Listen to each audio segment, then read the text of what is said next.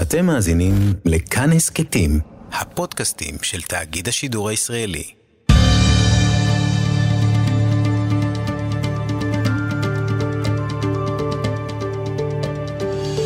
כיוון הרוח. עם בני טייטלבוים. שלום לכם, חנוכה שמח. אנחנו כאן כדי לנפץ כמה מיתוסים שלימדה אותנו הגננת, כן, אז ודבקו בנו עד היום. למשל, כמה זמן נמשכה מלחמת החשמונאים? שמונה ימים? אפילו לא קרוב. כ-עשרים וחמש שנים. ואגב, מלחמת החשמונאים ולא מלחמות המכבים. כמה הם היו?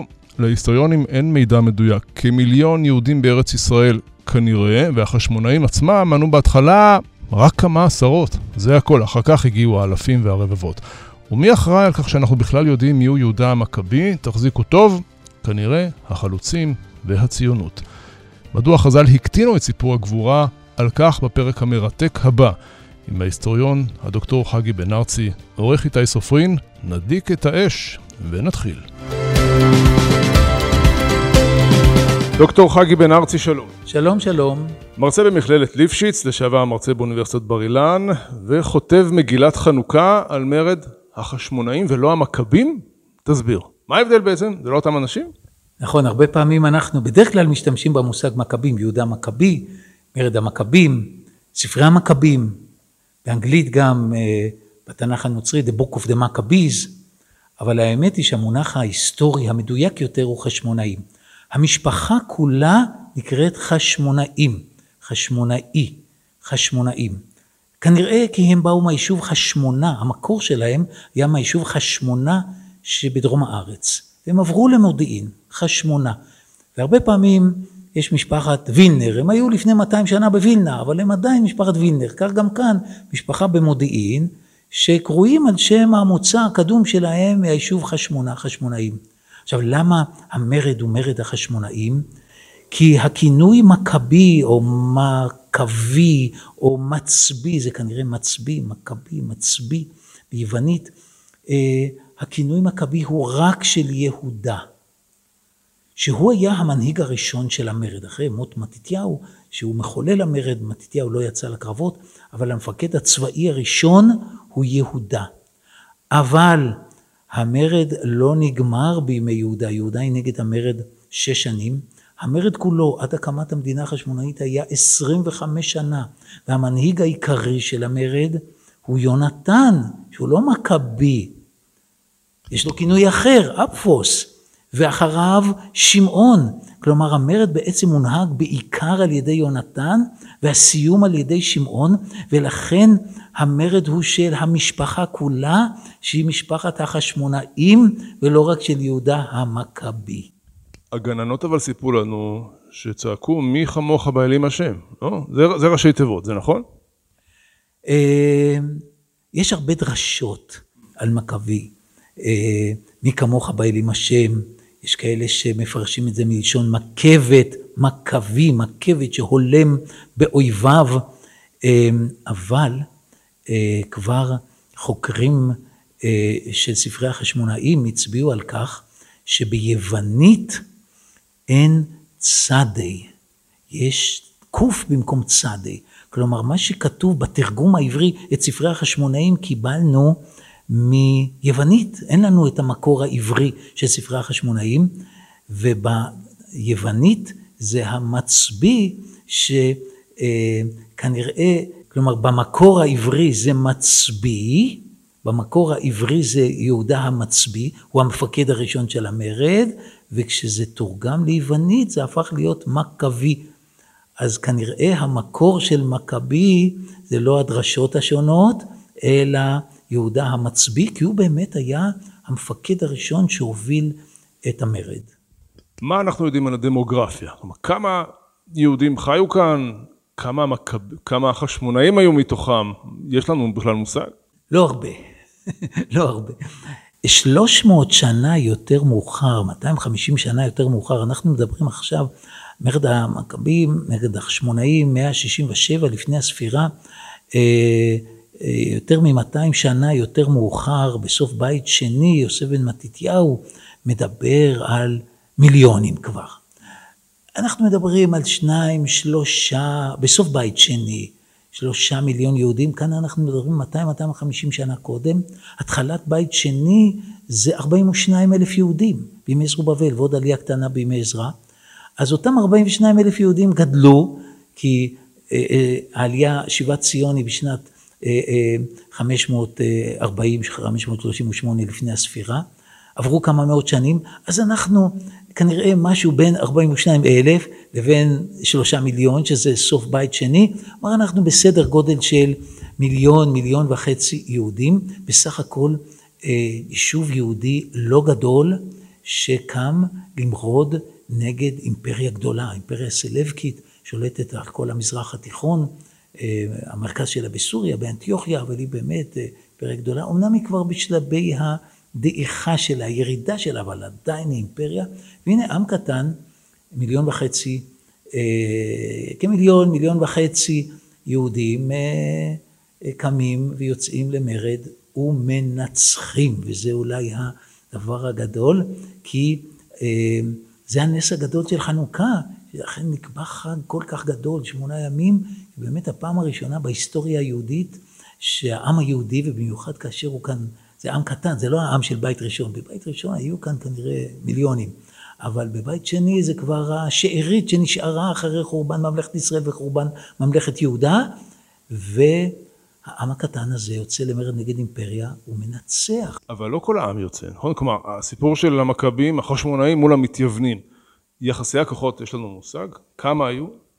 אנחנו יודעים שבהתחלה היו כנראה בסך הכל כמה עשרות. עשרות. אפילו לא מאות, ואחר כך זה גדל לכמה מאות. בקרב כבר השלישי של יהודה משתתפים שלושת אלפים, מדובר באלפים מתוך מיליון, מיליון וחצי. גם המתייוונים, אותה אליטה שספר החשמונאים מתאר אותה כאליטה, הוא קורא להם פושעי ישראל ומרשיעי ברית וכל מיני, הייתה אליטה בעיקר בירושלים של סוחרים עשירים וכנראה כהנים שהתחברו באמת אל התרבות היוונית, ספגו, אימצו את התרבות היוונית וניסו להשליט את התרבות היוונית בארץ. אנחנו יודעים שהרבה פעמים המהלך הזה של ניסיון לאמץ את ה... תרבות הזרה, הרבה פעמים מלווה גם בניסיון לכפות אותה על, זה מזכיר לנו דברים אקטואליים, אולי לכפות אותה על, והם במידה רבה הם היוזמים של גזירות אנטיוכוס. אז מצד אחד יש מעט לוחמים, מכבים, חסידים, ספר חשמונאים קורא להם חסידים, מצד שני יחסית מעט. באמצע עומד רוב הציבור, תשעים אחוז מהציבור היהודי, מהעם היהודי שחי כאן, שהוא מה שנקרא העם שבשדות, עיקרים פשוטים שחיים את חייהם, בדרך כלל הם קרובים יותר אל המכבים, אל, אל הפרושים, הם מסורתיים, הם חיים בדרך המסורת, אבל הם כנראה לא היו ממש מעורבים במלחמה, כי, כי, כי בקרבות הכי גדולים של יהודה יש עשרת אלפים לוחמים.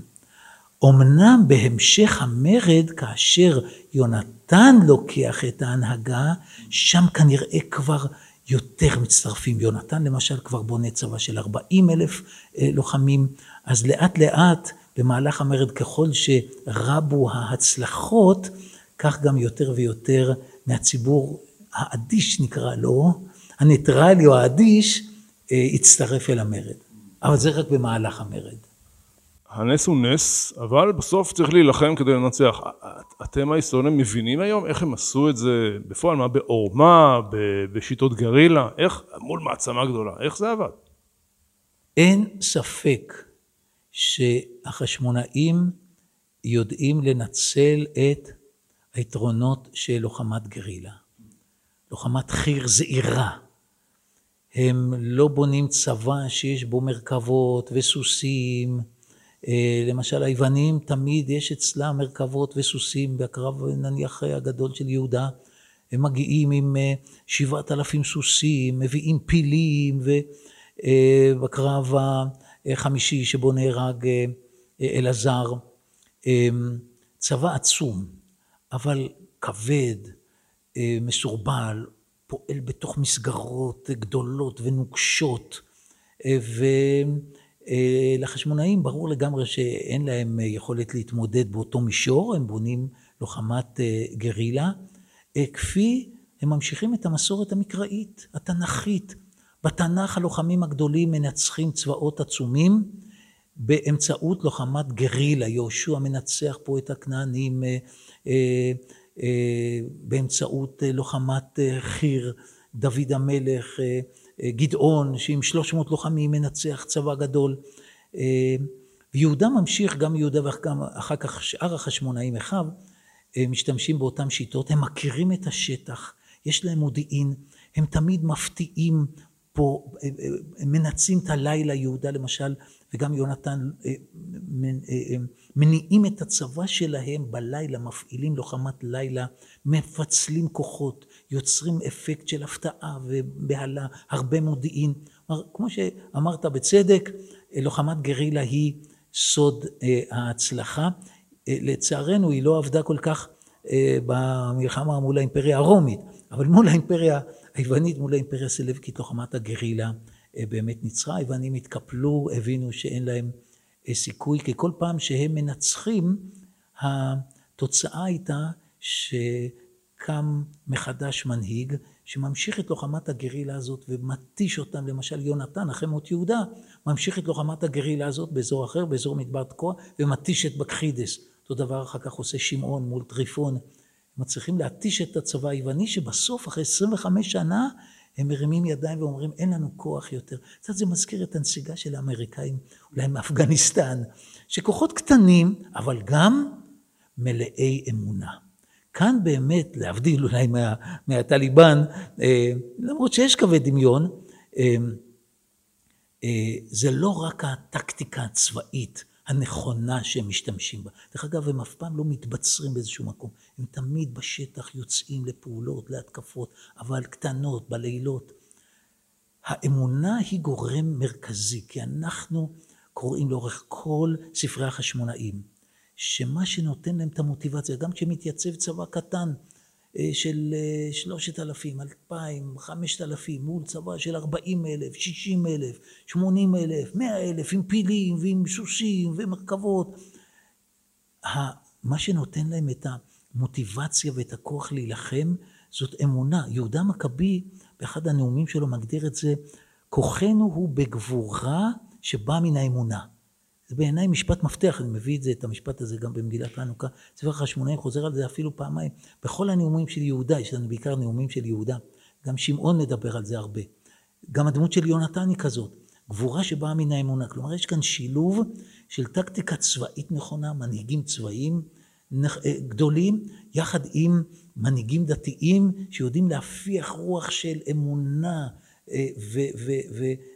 ורוח דתית בלוחמים, והרוח הזאת היא מכפיל כוח עצום. הייתי אומר, היא לא מכפיל פי שניים, היא מכפיל פי עשרה. והצבא של אלפיים איש, אה, אה, הוא בעצם עשרים אלף איש, הוא ארבעים אלף איש, כי הם לוחמים בעוז, ב... הרבה פעמים סביב חשמונאים, בזעם, בחמת זעם, ב... ובהקרבה. הם מוכנים להקרבה. מת אלעזר, הם ממשיכים, מת יהודה, הם ממשיכים, מת יוחנן, הם ממשיכים, מת יונתן, הם ממשיכים. כלומר, הם מוכנים, משפחה ש, של חמישה אחים, שאחד אחרי השני מת, והם ממשיכים. כלומר, יש כאן באמת הקרבה ששואבת מתוך אמונה דתית מאוד עמוקה.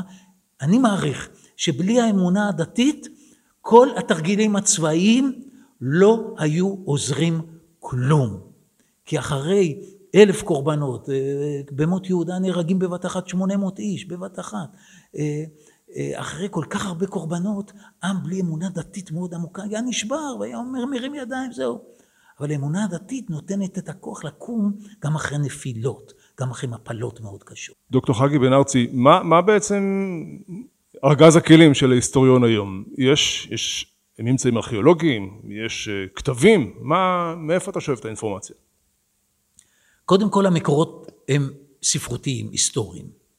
יש לנו את ספרי החשמונאים, ארבעה ספרי חשמונאים, שזה נדיר שעל אירוע היסטורי אחד, אמנם חשמונאים ג' כנראה לא עוסק במרד החשמונאים, יש לנו ספרים כמה ספרים, ארבעה ספרי חשמונאים שעוסקים באירוע של מרד החשמונאים, כאמור זה כנראה שלושה, א', ב' וד', ג' מתייחס לאירוע אחר. זה נדיר ששלושה ספרים במקביל, כי באמת זה היה אירוע מאוד גדול. עכשיו, הספר העיקרי מתוך שלושת ספרי החשמונאים הוא חשמונאים א', הוא מתאר את כל המרד, כולל יונתן ושמעון והקמת המדינה החשמונאית, והוא מתאר גם מעבר את המשך הקרבות עם האימפריה הסלבקית גם אחרי הקמת המדינה עד הניצחון הסופי, הוא מסיים במות שמעון עד שמתו כולם. אבל אנחנו יודעים שחשמונאים א' הוא מקור היסטורי נאמן, אמין, גם בגלל שיש בו הרבה מאוד תעודות שבאמת הן אותנטיות ואזכורים מדויקים של שמות, של מלכים, שאנחנו יודעים אותם גם ממקורות אחרים. אבל מי שנותן את, במידה רבה את האמינות לחשמונאים א' זה יוסף בן מתתיהו. יש לנו כמאה שנה יותר מאוחר, מסוף הבית השני, מאה וחמישים שנה יותר מאוחר, היסטוריון יהודי שחי בימי הבית השני, והוא מספר את סיפור מרד החשמונאים גם בקדמוניות היהודים וגם במלחמת היהודים ברומאים, וברור לגמרי שהוא מסתמך, כל הסיפור שלו מבוסס על חשמונאים א'. כלומר, ברור לגמרי שהיהודים בימי בית שני סיפרו את סיפור המרד על בסיס חשמונאים א'. כנראה אפילו, אולי אפילו הייתה איזושהי מגילה, איזשהו תקציר של חשמונאים א', שהעם, יוסף בן מתתיהו מעיד, שהעם כל חג החנוכה קורא את הסיפור של מרד החשמונאים, וזה נתן את המוטיבציה לצאת למרד נגד האימפריה הרומית. אם ניצחנו את היוונים, ננצח גם את הרומאים.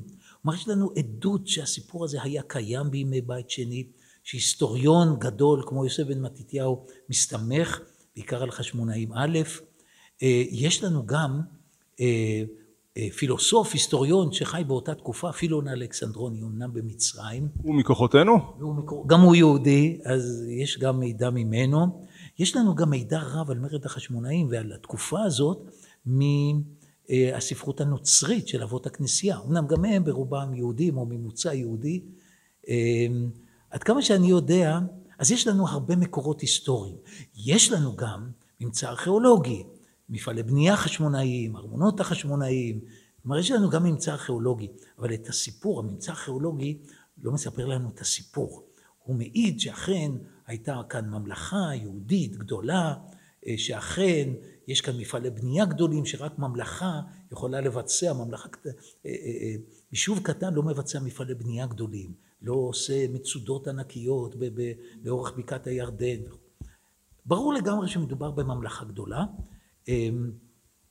אבל את הסיפור עצמו, יש לנו מקורות היסטוריים יהודיים, עד כמה שאני יודע, אין לנו מקורות חיצוניים, במובן הזה שנניח היסטוריונים רומיים, שמספרים את הסיפור הזה.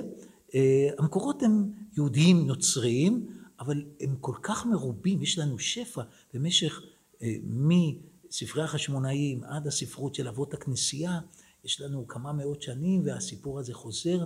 הוא חוזר קצת, לפחות בתמצית, בספר של היסטוריון יהודי שחי באיטליה במאה העשירית, יוסיפון, ספר יוסיפון. אבל העובדה שהנוצרים כבר מההתחלה מכניסים את ספרי החשמונאים לתוך התנ"ך, אצל הנוצרים, בניגוד ליהודים, ספרי החשמונאים הם חלק מהתנ"ך, חלק מהבייבל, מה-Old Testament. לא הברית החדשה, אלא הוא חלק מהתנ"ך. והברית הישנה, גם זה מעיד שאכן כבר בראשית הנצרות ראו בספרים האלה, ספרים היסטוריים, לא פחות מספרי יהושע, שופטים, שמואל, מלכים.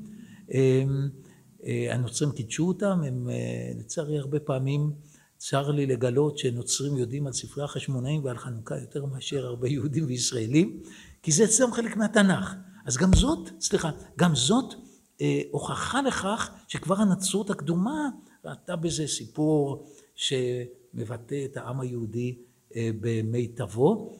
אה, זאת שאלה מעניינת, למה, אה, אה, למה זה לא נכנס לתוך ארון הספרים היהודי ולתוך התנ"ך, זאת שאלה בפני עצמה. גם לתוך הש"ס, אין לנו מסכת אה, חנוכה.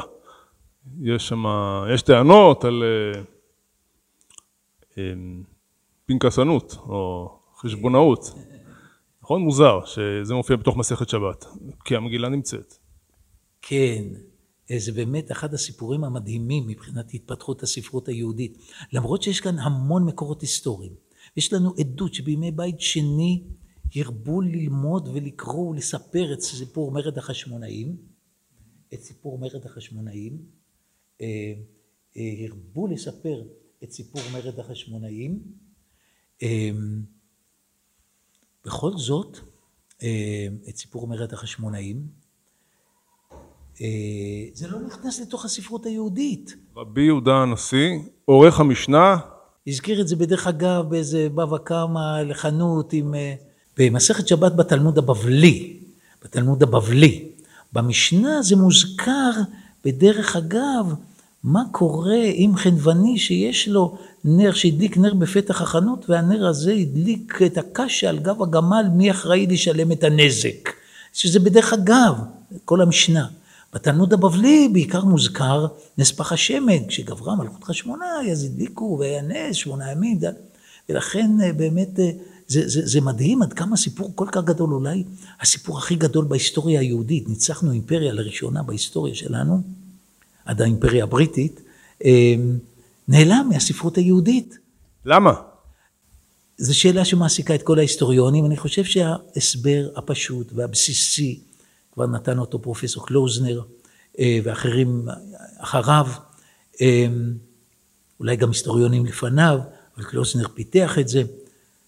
אחרי מאתיים שנה של המאבק עם, עם האימפריה הרומית, עשר מרידות, שהאחרון במרד בר כוכבא שהסתיים במפלה צבאית מאוד מאוד קשה, בטראומה, מיליונים שנהרגו, מרד החורבן ומרד התפוצות ומרד בר כוכבא, החליטו חכמי ישראל שלא למרוד יותר באומות העולם. אנחנו מכירים את המושג המפורסם של שלוש השבועות, לא לעלות בחומה, לא לדחוק את הקץ ולא למרוד באומות העולם.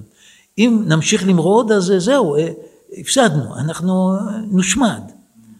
אבל כיוון שכבר יוסף בן מתתיהו מעיד שרוח המרד ברומאים שאבה את השראתה מהמרד נגד היוונים, ממרד החשמונאים, כדי לקטוע את רוח המרד שהייתה כנראה עוד תוססת וקיימת גם אחרי מרד בר כוכבא, החליטו חז"ל לגנוז את ספרי החשמונאים ולגנוז את הסיפור הזה. זה לא רק כמו שיש כאלה שהראשונים אומרים, לא, זה בגלל ההתייוונות של אחרוני החשמונאים, לא בגלל הברית שהם קרתו עם רומא, לא בגלל שהם לקחו מלכות, הם היו כהנים והם לקחו, יש כל מיני הסברים. אבל אני חושב שההסבר הבסיסי והנכון גם מבחינה היסטורית, שאי אפשר לקטוע את רוח המרד, אם ממשיכים לספר את סיפור המרד הגדול, את סיפור המרד החשמונאים שהצליח.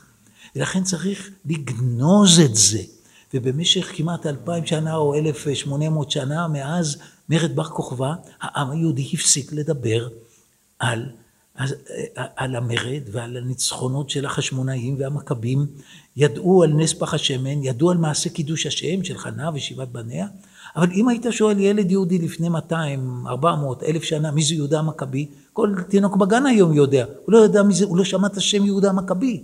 כי חז"ל הצליחו למחוק את הסיפור הזה. זהו, להשלים עם הגלות, לא למרוד יותר, לשבת בשקט, לקבל את הגזרה. אז אין ספרי חשמונאים ואין סיפור. עוד זכר לזה נשאר בעל הניסים, שזה תפילה קדומה, שאותה לא שינו. ששם יש רק את הגבורות והמלחמות. אין את נס פך השמן בעל הניסים. ואין את נס פך השמן, כי נס פך השמן לא מופיע בספרי החשמונאים. וגם לא ביוסף בן מתתיהו, אין לו מקור היסטורי. אני תמיד אומר, אז תמיד תלמידים שואלים אותי, אז רגע, היה או לא היה נס פך השמן? אני אומר, בוודאי שהיה, אם חז"ל מספרים, בוודאי שהיה. אבל אבותינו בבית המקדש, מספרים חז"ל, ראו עשרה ניסים בכל יום. עשרה ניסים נעשו לאבותינו בבית המקדש, יום יום. אז נס פך השמן, שדלק שמן שמונה, זה היה נס ש... שולי, אולי היה בעל משמעות, כי הוא כנראה חיזק את רוחם, נתן אישור אלוהי למרד, אבל הוא שולי לגמרי. הנס הגדול, גם המהר"ל כבר אומר, הנס הגדול שעליו נקבע חג החנוכה, הוא הניצחון הניסי, הניסי על אימפריה ש, ששולטת בכל המזרח התיכון, והעם היהודי מנצח אימפריה. זה לא קרה בימי האשורים, האימפריה האשורית רמסה את ממלכת ישראל. זה לא קרה בימי הבבלים, האימפריה הבבלית הורסת את בית המקדש ואת ירושלים. הפעם הראשונה שהעם היהודי יוצא למלחמה נגד אימפריה ומנצח, זה הסיפור הזה. ועל זה באמת נקבע הנס, זה הציל את העם היהודי. בלי הניצחון הזה לא היה עם יהודי, כי הפעם זה לא רק דיכוי לאומי, זה גם גזירות דעת קשות. וזה היה המשמעות של כישלון המרד, היה שהמתייוונים היו מנצחים, והיו משליטים את התרבות היוונית על העם היהודי, והלך העם היהודי. אין, אין עם יהודי, אין תורה. ייחודו של העם היהודי זה כמובן בתורה. אז, אז מצד אחד זה סיפור של ניצחון גדול, זה הצלחה של חז"ל שהצליחו לגנוז את הסיפור הזה, אבל מצד שני, הסיפור חזר אלינו דרך התנועה הציונית. התנועה הציונית מחזירה את סיפור החשמונאים, כי הם חוזרים לארץ ישראל, והם חוזרים אל הרוח של מאבק להקמת מדינה וחירות לאומית, והם מחפשים גיבורים, אז קודם כל חוזרים אל התנ"ך, אבל חוזרים גם אל מרד החשמונאים. אלה גיבורים שמייצגים בצורה נפלאה, גבורה ומרד, גם אם נצטרך להילחם נגד האימפריה הבריטית ונגד הטורקים, אנחנו ננצח. מהי הבעיה של התנועה הציונית, שבהתחלה היא דחקה, אבל בסוף זה, זה, זה אה, אה, הפיל אותם, את החשמונאים במדינת ישראל החילונית ובתנועה הציונית, שיש גם מימד דתי מאוד חזק למנהיגות שלהם ולמרד. אז בהתחלה לוקחים את המרד, הנה החשמונאים לחמו וניצחו, אבל ככל שקוראים, ובהתחלה כשאני גדלתי בבית ספר חילוני, ממלכתי, בקריאת עמל, למדנו את ספרי החשמונאים, אבל מהר מאוד שמנו לב שמאוד מאוד דתיים, וכנראה העובדה שהם לא רק גיבורים מבחינה מדינית וצבאית, אלא גם מאוד מאוד מאמינים ודתיים, באיזשהו מקום זה גרם לכך שלאט לאט ספרי החשמונאים, כמו גם התנ"ך, יצאו מהרפרטואר של בית הספר הישראלי הממלכתי. כי מה זה אנחנו? תהיה עוד הדתה, עוד יבואו לנו קציני צבא שיצאו למלחמה כמו יהודה מקבי, עם תפילות, ויסיימו עם הודיה לאלוהים. וואו וואו וואו, זה הדתה. אז לאט לאט יצא התנ"ך, ויצאו ספרי החשמונאים.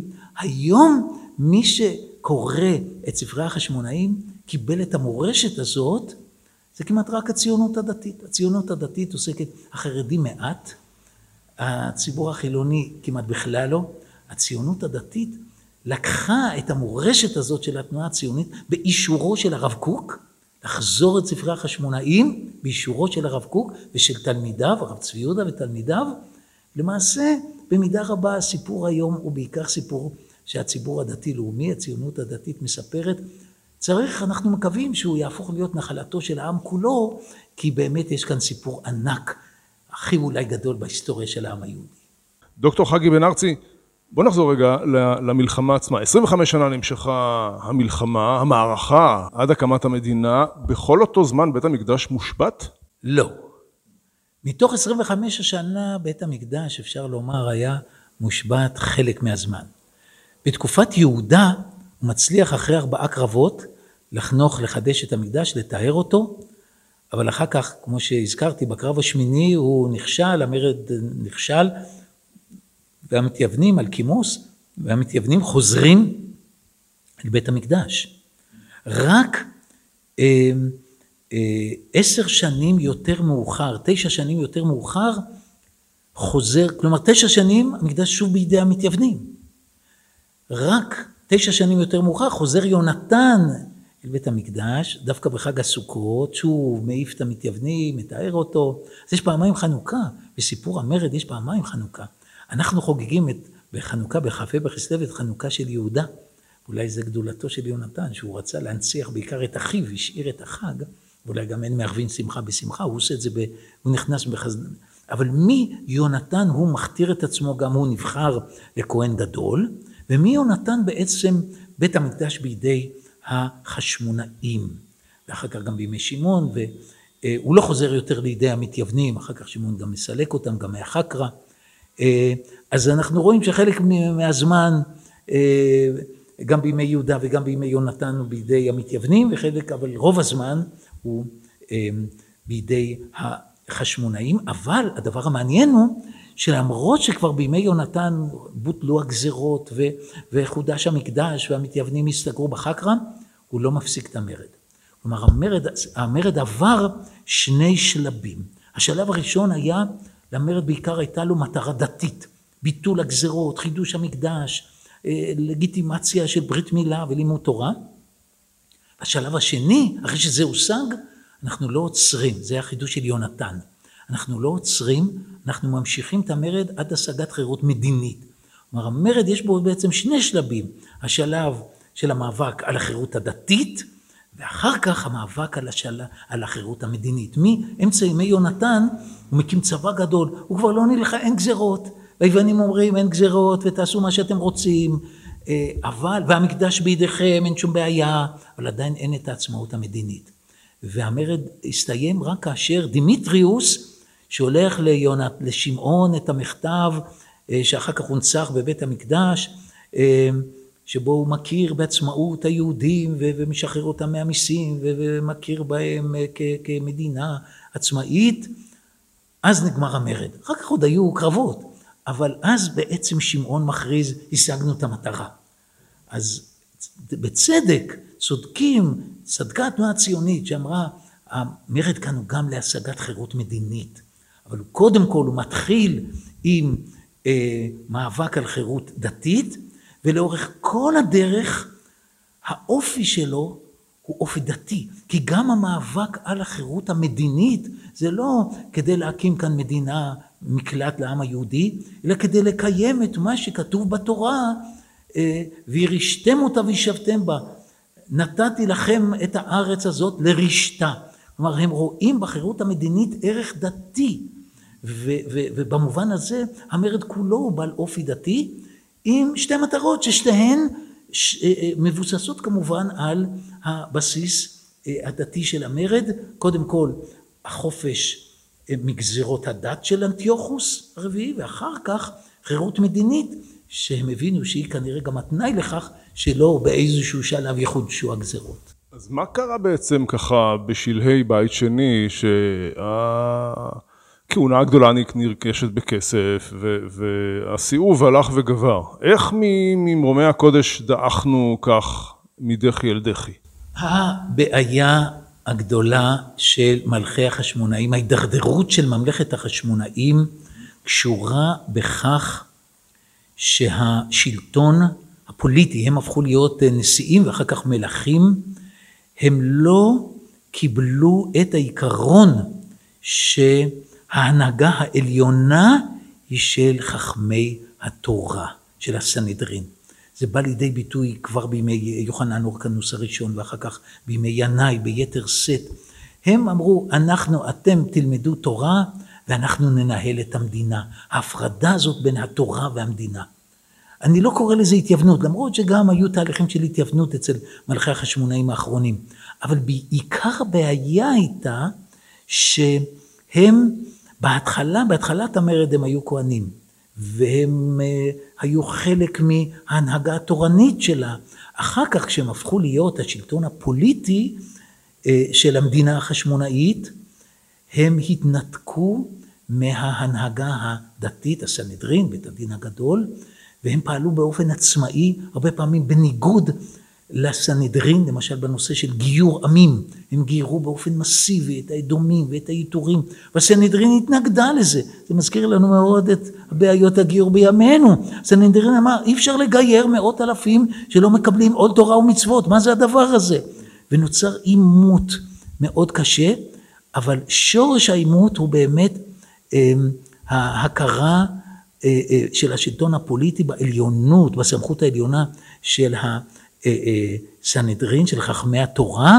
וזה, עכשיו אנחנו מבינים למה דוד המלך הוא הסמל של משיח בן דוד, כי דוד המלך היה הדמות היחידה אולי בהיסטוריה היהודית של מלך בעל עוצמה אדירה שמקבל את הסמכות הדתית. בדיוק היום לימדתי את זה, של שמואל הרועה ושל נתן הנביא ושל גד החוזה. הנביאים שמביאים מדבר השם, הם מעליו. ואם הם אומרים לו, אל תבנה את המקדש, הוא לא בונה את המקדש. ואם הם אומרים לו, תצא למלחמה, הוא יוצא למלחמה. ואם אל תצא, הוא לא יוצא למלחמה. ו, ולכן בעצם השאיפה, הכישלון של ממלכת החשמונאים, הניתוק הזה בין הכוח הפוליטי והכוח הדתי, והתיקון לפי התנ"ך, באחרית הימים, משיח בן דוד, שאנחנו בעזרת השם נמצאים כנראה בפתחו, זה האיחוד של הכוח הפוליטי והכוח הדתי, ההכרה של השלטון הפוליטי בכך שבמדינה היהודית, התורה, חכמי התורה, הם בעצם בעלי הסמכות העליונה. דוקטור חגי בן ארצי, זה היה מרתק, מחבר מגילת חנוכה.